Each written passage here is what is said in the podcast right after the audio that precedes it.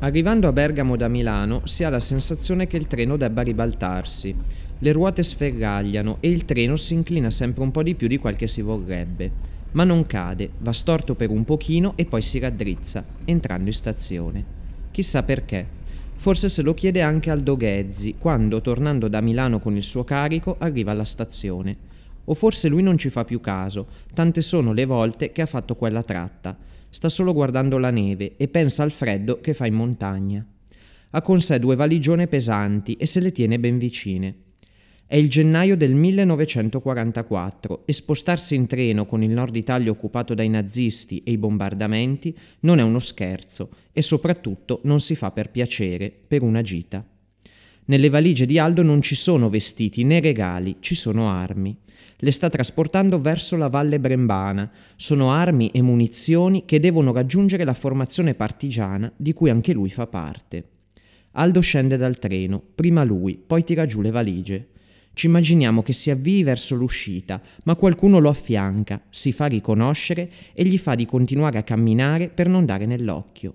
Fuori dalla stazione, distanti quanto basta da altre orecchie indiscrete, ad Aldo arriva la notizia. I suoi compagni della banda Paci sono stati catturati la notte precedente a Zambla. La banda Paci non esiste più. Aldo per lo spaesamento quasi molla le valigie, fissa l'altro che lo aiuta a sorreggerle, se cadessero farebbero un tonfo sospetto. Ma non c'è tempo per rimanere immobili e atterriti. Bisogna nascondere il carico di armi subito e sparire per qualche tempo.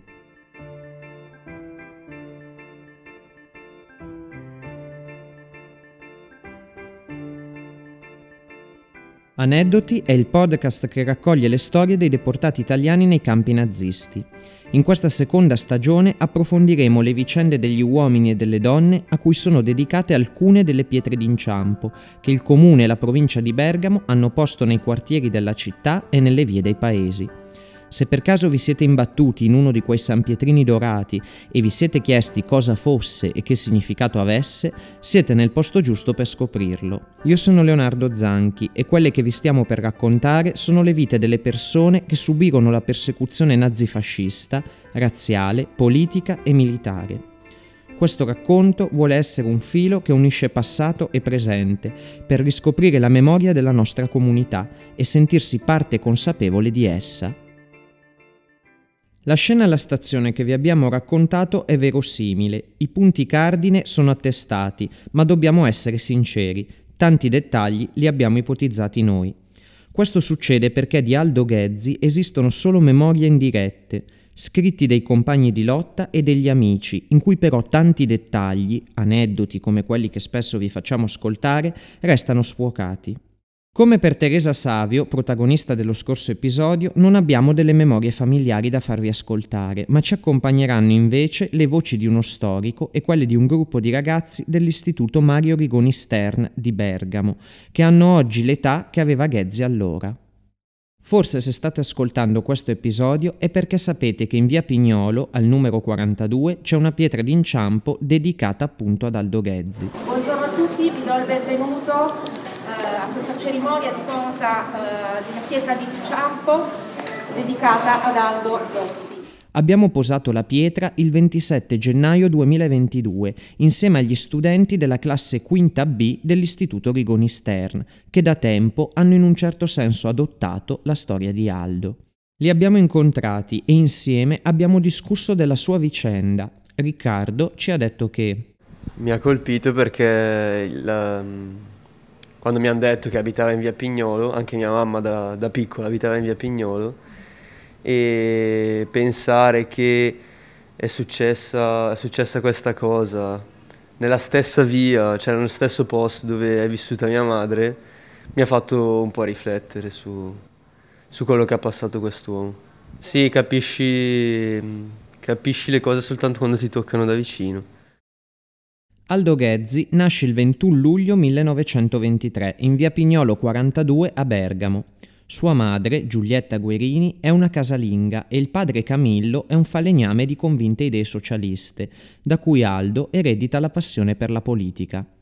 Non sono una famiglia agiata, ma dopo le elementari Aldo frequenta una scuola di avviamento professionale, dove impara il mestiere di tipografo. Aldo è un tipo magro, biondo e l'amico Tobia Piccinini lo descrive così. Un animo libertario, un carattere inquieto, un instancabile desiderio di conoscere nella vita i suoi problemi sociali e soprattutto le verità sociali. Tobia è fratello di Enrico Piccinini, coetaneo di Aldo, anche se i due crescono in un'Italia che non è già più libera, perché il fascismo è al potere da quasi vent'anni, i due ragazzi hanno però il bisogno di condividere con altri un sentire comune, diverso da quello fascista, e nasce così l'idea di ritrovarsi, di creare dei gruppi di discussione politica, appunto.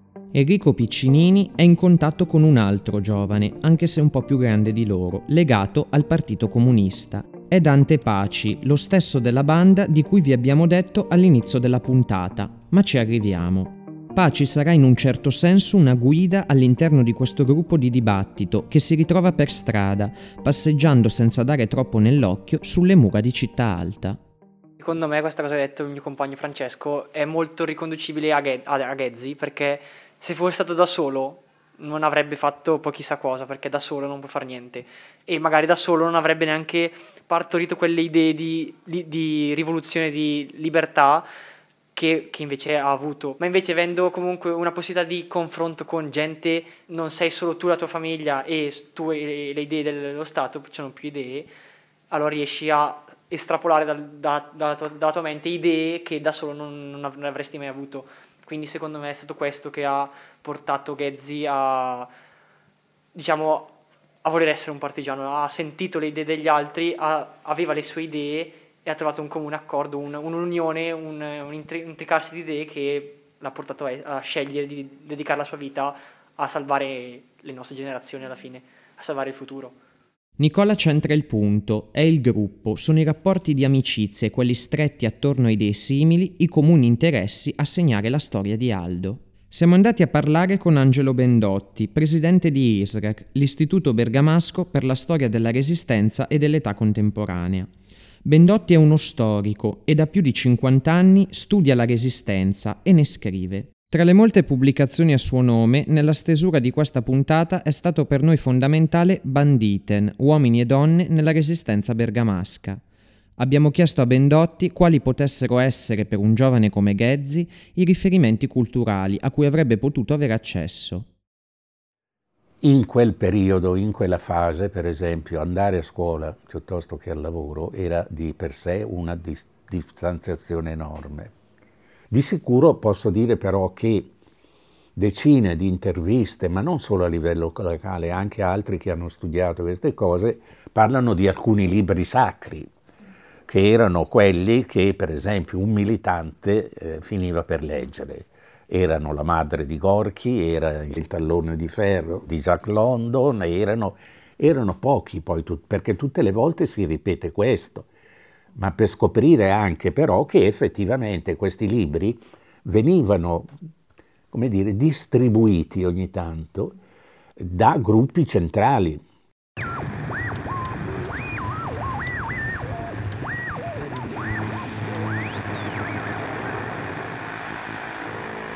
Circolazione di libri avveniva dunque tra persone note e fidate i volumi passavano di mano in mano e forse per questo ci sono due titoli a spiccare sugli altri.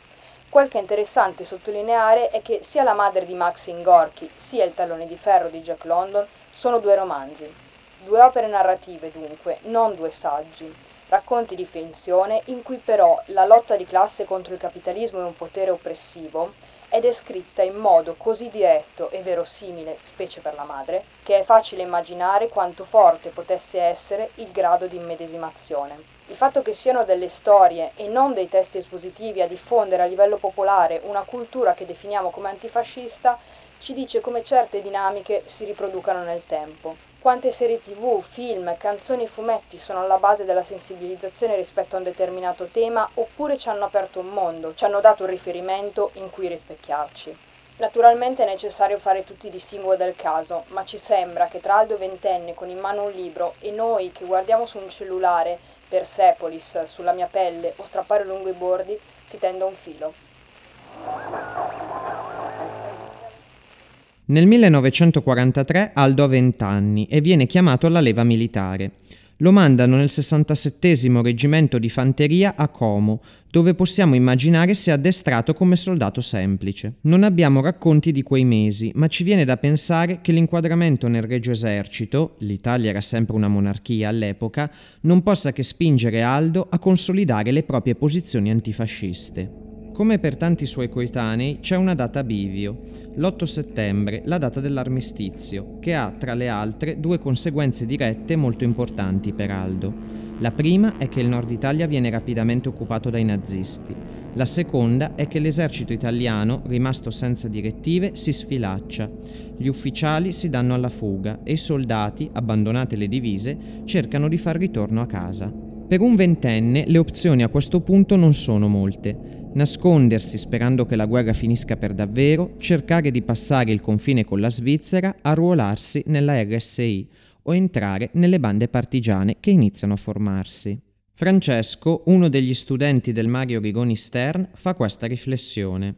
Il partigiano che voleva la libertà dell'Italia dal fascismo dal nazismo non lo faceva solo per sé, ma secondo me pensava, per dire la stupidata, adesso questi erano ragazzi giovani, quindi non avevano famiglia, ok, però, cioè figli, ok, però avevano magari fratelli, avevano anche magari parenti, ok, amici, eh, bambini che conoscevano del paese dove abitavano, ok, e dicevano io non posso far sì che il fascismo o il nazismo eh, possa condizionare anche la vita di queste persone e pensare anche alle generazioni future. Cioè, secondo me è questo anche che ha mosso tanto molti partigiani.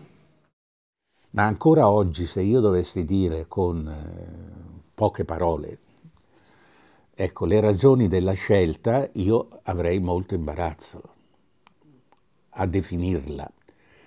Non è uguale per tutti, che poi i risultati delle scelte messe insieme diano quella, quell'onda iniziale, i giovani che vanno, entrano nelle bande partigiane, il rifiuto a prestare servizio militare per la Repubblica, il disagio evidentemente che magari alcuni di loro avevano vissuto in uno Stato, in un regime dittatoriale, tutte, tutte spiegazioni valide che, che hanno, ma, eh, ma, quanto per esempio, e, e non vorrei sembrarti riduttivo, ma quanto per esempio ha giocato la conoscenza di uno piuttosto che di un altro, il gruppo di quartiere, il compagno con cui hai giocato da ragazzino. Guarda che ci sono storie incredibili, per esempio eh, quelli che vanno in montagna, un gruppetto di scanso, e che poi Caslini morirà, vanno nella 53esima, ma erano amici, cioè erano compagni, paradossalmente si dovrebbe quasi dire, di giochi, perché erano ragazzini, erano, erano proprio davvero, e si conoscevano quindi da, da bambini praticamente. Vado io e tu cosa fai? Vieni anche tu. Di nuovo non possiamo dire esattamente cosa abbia portato Aldo a scegliere di agire. Bendotti ci fa riflettere su come ciascuna persona sia stata mossa da ragioni particolari e personali e su come sia fondamentale non perdere di vista questo aspetto, appiattendolo nella retorica. Aldo torna a Bergamo, correndo già solo in questa trasferta il grosso rischio di essere rastrellato dai nazisti, che già il 10 settembre hanno occupato la città e stanno catturando e deportando i soldati italiani allo sbando. I primi contatti di Ghezzi con la Resistenza sono con elementi che fanno riferimento al movimento di giustizia e libertà, tra loro Pasquale Carrara e Aldo Battagion, poco più grande di lui, questi contatti sono importanti e portano Aldo a fare la spola per trasportare viveri, materiali e armi tra il Milanese, Bergamo e le valli bergamasche, precisamente la Valle Brembana. In questi primi mesi la formazione delle bande avviene in maniera molto spontanea e l'organizzazione dei gruppi partigiani non è così formalizzata come si potrebbe pensare. Siamo a Zambla, è il dicembre 1943. Fa un freddo tremendo e la neve cambia lo spazio, lo appiattisce, monotono, cielo bianco, terra bianca. In lontananza emergono delle figure. Si stacca dallo sfondo una fila di fazzoletti rossi, una fila di partigiani. Uomini carichi come muli, portano armi e dei ritratti di Stalin. È la brigata Giacomo Matteotti, guidata da quel Dante Paci che si trovava sulle mura di Città Alta a discutere di politica con Aldo.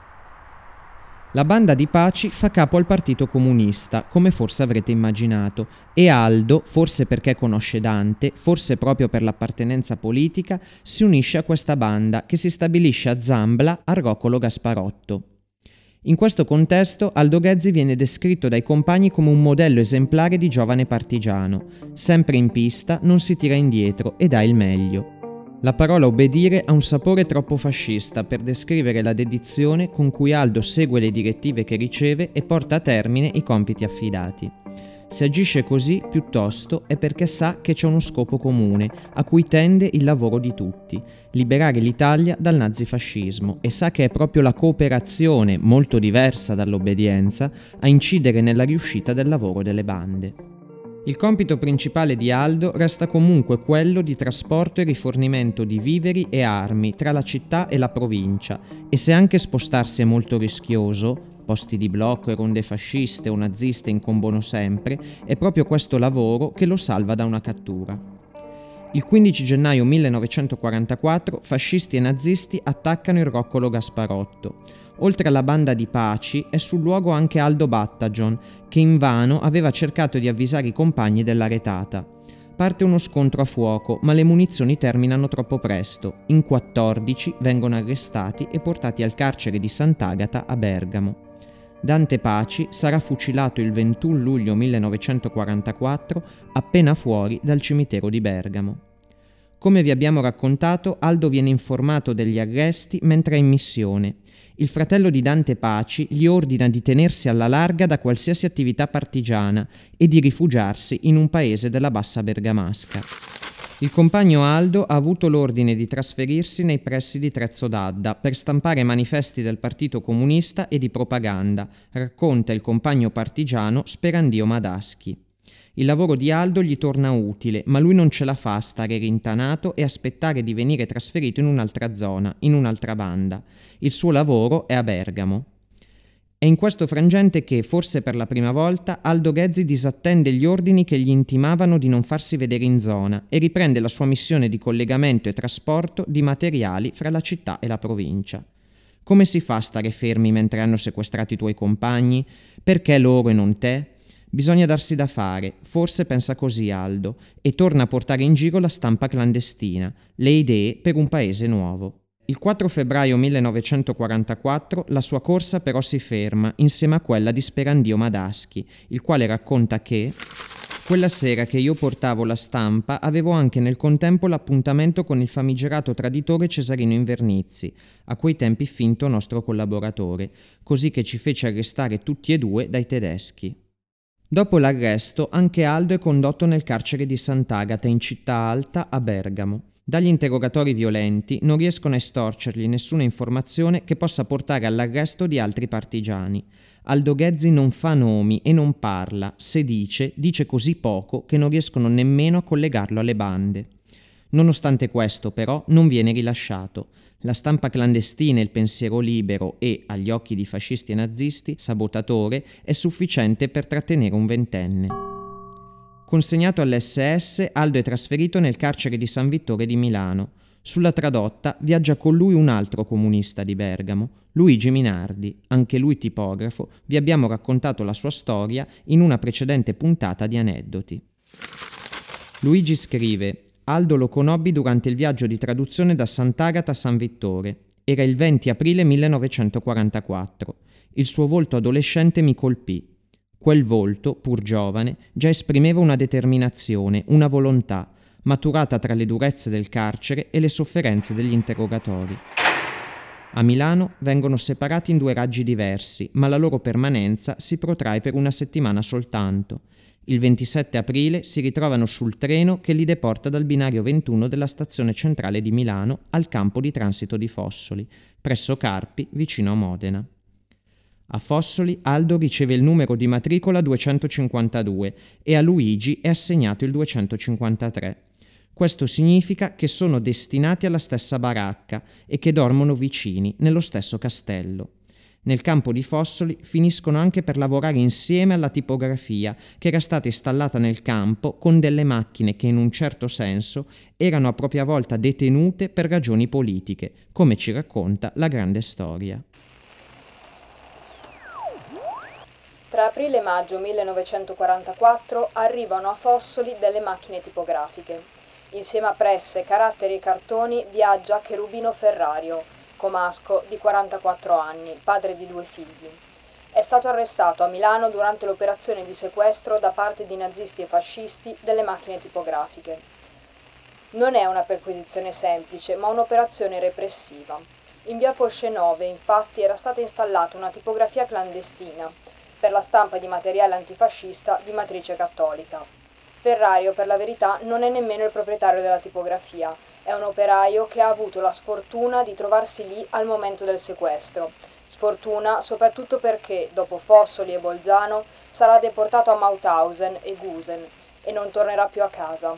Oggi sappiamo che in entrambi i Durgangslager, cioè campi di transito di Fossoli e di Bolzano, la tipografia è attiva per la stampa di documenti come regolamenti interni del campo, lascia passare per lavoratori civili o autisti che collaborano con i tedeschi, modelli per registrare entrate e uscite dall'infermeria o da ospedali esterni al lager e naturalmente schede per la registrazione dei prigionieri, il loro ingresso, il loro trasferimento. Per scoprire tutto ciò però bisogna tornare a Milano, presso la tipografia da dove tutto è partito il nome del suo proprietario era Sadi Francinetti, antifascista appunto, che diversi anni dopo la fine della guerra con grandi sforzi riuscì a farsi rendere le proprie macchine, anche se solo in parte.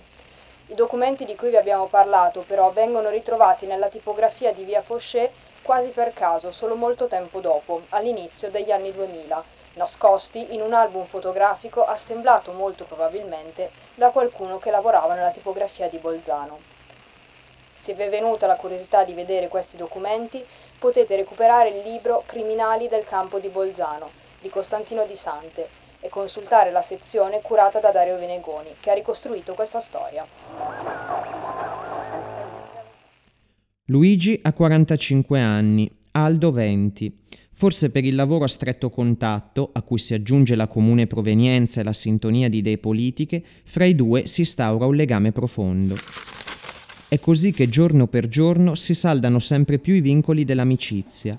Ormai è il padre che parla al figlio, che lo guida, lo educa, ed è per questo che nei momenti in cui la nostalgia ci porta a pensare con tristezza ai nostri cari lontani, ci fa tutto dimenticare con la sua nota gioiosa e spensierata, con la sua freschezza dei vent'anni. Scrive sempre Minardi che il primo di agosto viene trasferito insieme ad Aldo al campo di Bolzano, dove le condizioni di detenzione si fanno più dure, ma il lavoro in tipografia non manca, perché anche i macchinari utilizzati per la stampa vengono trasferiti dai nazisti da un campo all'altro. A Bolzano Aldo ritrova l'altro Aldo, Battagion. Immaginiamo la sorpresa, ma soprattutto la gioia di ritrovarsi tra vecchi amici, tra compagni quel sorriso che ci si fa a distanza prima di abbracciarsi dopo tanto che non ci si vede, e il respiro profondo che si tira subito dopo, guardandosi e dicendosi in silenzio che è bello essersi ritrovati. Ci aiutammo a vicenda e il nostro soggiorno a Bolzano non era pessimo, racconterà in seguito Battagion. Sarà la deportazione a dividere definitivamente i due Aldo. Battagion è costretto a partire il 9 ottobre per Dachau e Ghezzi il 18 novembre per Mauthausen. Sono ancora una volta le parole di Luigi Minardi a portarci il ricordo di quel momento. Nell'incertezza si arriva così al 18 novembre, data in cui Aldo è destinato a partire per Mauthausen. Il distacco è doloroso. Ho il presentimento che non ci rivedremo più. Un nodo mi serra la gola. Pronto mi rincuora con la sua parola persuasiva è allegro, ha fiducia, è forte. Un ultimo bacio, l'accompagno con lo sguardo per l'ultima volta fino all'uscita del campo. Il 21 novembre 1944 Aldo Ghezzi giunge nel lager di Mauthausen. In seguito è trasferito nel sottocampo di Ebense. Qui la tela di amici e compagni che l'hanno affiancato nella lotta e nella prigionia si spezza e non sappiamo nulla di preciso. Uno scarno documento scritto in francese, proveniente proprio dal campo di Ebense, redatto il 18 maggio 1945, attesta che Aldo Ghezzi, nato a Bergamo il 21 luglio del 1923, è stato detenuto nei campi della Germania e dell'Austria dal 21 novembre del 1944 al 5 maggio del 1945. Quel giorno gli statunitensi raggiungono il campo madre di Mauthausen e lo liberano. Il giorno dopo è la volta di Ebense. Aldo Ghezzi è ancora vivo, vede l'arrivo degli alleati e viene liberato. Immaginiamo che riceva cure da parte dell'esercito alleato, ma le condizioni in cui lo hanno ridotto mesi di privazioni e lavori forzati non gli permettono di sopravvivere. Il 2 giugno 1945 Aldo Ghezzi muore a 21 anni. Se pensiamo quando Aldo Ghezzi era ad Ebense, che nel 1945 l'Italia è stata liberata dal nazifascismo però lui è morto dopo la liberazione e diciamo che a noi piace pensare che lui l'abbia saputo di questa cosa, l'abbia saputo, quindi ne, comunque ne abbia gioito, cioè che lui abbia capito che quello che ha fatto è servito a qualcosa comunque. Queste sono le parole di Andrea, un altro degli studenti dell'agraria di Bergamo. Gli sta a cuore pensare che Aldo sia riuscito a sapere che ha avuto senso quello che ha fatto, che in fondo tanti sforzi e sacrifici hanno davvero avuto un senso. C'è bisogno di vedere comunque un riscatto in questa storia, di sperare che Aldo fosse in qualche modo in pace con la propria coscienza. A Bergamo sono rimasti i genitori di Aldo. Piano piano vedono tornare gli amici, compagni di lotta del figlio, Torna Luigi Minardi, torna Aldo Battagion, ma il loro Aldo non c'è. Tutte le testimonianze che vi abbiamo letto nel corso della puntata sono però il segno del cerchio di solidarietà che si stringe attorno a Camillo e Giulietta, suo padre e sua madre. La vicenda degli internati e la vicenda dei deportati, anche di quelli che tragicamente muoiono là, è stata all'inizio non dico dimenticata, ma accantonata. Accantonata. Non vuol dire che non si è detto del singolo caduto, del singolo... ma tutto a livello però più intimo, più familiare, in una trasmissione di cordoglio e di lutto domestica quasi. Non si è affrontato il grande tema, ma quelli che i deportati politici. E nell'Italia che usciva dalla guerra, dove l'unico elemento al quale attaccarsi come elemento positivo, perché noi la guerra l'avevamo miseramente perduta, era la resistenza. E quindi c'è una fase molto di enfasi in cui i partigiani assumono, un, durerà poco, eh, però assumono un ruolo, e lì i deportati non ci sono praticamente. Ecco perché in quella memoria, per esempio, la, la, rileggevo prima, in quella memoria che Aldo Batajon scrive, e insiste molto sul fatto che lui è un caduto della liberazione. Cioè eh, Batajon non parla solo del deportato che muore nel lager e che di per sé potrebbe bastare come titolo per essere riconosciuto, ovviamente, ma lui insiste molto sulla biografia del partigiano. Questo voi lo dovete riconoscere e, e, la fine la, la, la vincerà, diciamo così. Voi lo dovete riconoscere perché lui è stato un combattente della libertà. E non racconta però solo l'inizio, racconta anche dopo, racconta che quando era Fossoli, eh, ricorda che quando era Bolzano, insomma, lo descrive come un combattente della libertà. E a quel punto anche la figura di Ghezzi viene un tantino più, più inquadrata. E poi, vabbè, e poi però ricadrà il silenzio perché si parlerà quasi sempre di resistenza partigiana e molto poco di resistenza nei campi. Nel solco dell'impegno di Battagion, anche gli altri compagni di Aldo aiutano a ricostruire la sua figura come combattente della libertà. Una delle testimonianze però non nasce con questo fine, ma forse solo dall'affetto. È quella di Luigi Minardi, di cui vi abbiamo letto degli estratti lungo la puntata. Minardi la scrive due anni dopo la morte di Aldo Ghezzi, il 3 giugno 1947, per un volantino di quattro pagine voluto dai genitori per ricordare Aldo. Ci piace immaginare che la scelta del volantino si ispiri al lavoro di Aldo come tipografo e rappresenti una sorta di tributo al suo mestiere. Su quel volantino Luigi scrive così: Non tornerà. ed è proprio per lui, per coloro che non torneranno, che ancora noi lotteremo. Sono loro che ci indicano il cammino. Noi sappiamo perdonare per noi, ma non per i nostri figli. Noi sappiamo perdonare ad un uomo stupido, ma non agli inventori delle automobili a gas. Non è lo spirito di vendetta che ci guida, ma il bisogno di giustizia. Tutti volevano vivere, tutti amavano il sole ed i fiori. Le ombre di questi cadaveri ci dicono ricordate.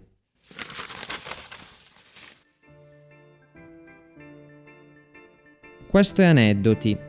Io sono Leonardo Zanchi. I testi che avete ascoltato, la voce della grande storia e la produzione audio sono di Andrea Giovarruscio. Le voci degli studenti dell'Istituto Mario Rigoni Stern di Bergamo, in ordine di comparsa, sono di Riccardo Romano, Nicola Rocchetti, Francesco Perego, Andrea Facchinetti. Ringraziamo in particolare l'insegnante di storia della classe quinta B, Ombretta Cosentino, per la grande disponibilità. Ringraziamo l'ISREC, Istituto Bergamasco per la Storia della Resistenza di Bergamo, per aver condiviso con noi le proprie ricerche e i documenti custoditi nell'archivio dell'Istituto, inutile dirlo, colonna portante di questo episodio. Ringraziamo in particolare il presidente di ISREC, Angelo Bendotti, per la gentilezza con cui ci ha accolti e ha risposto alle nostre domande. Ringraziamo Alessandra Mazzoleni per averci ospitato per la registrazione del podcast. Aneddoti nasce da un'idea della sezione di Bergamo dell'ANED, l'Associazione Nazionale Ex Deportati nei campi nazisti, da cui prende il nome. Il progetto è promosso dal Comune di Bergamo e rientra nelle attività proposte dall'Assessorato alla Cultura in occasione del Giorno della Memoria 2022. Seguiteci sui nostri canali social Instagram e Facebook, ma soprattutto fate passaparola.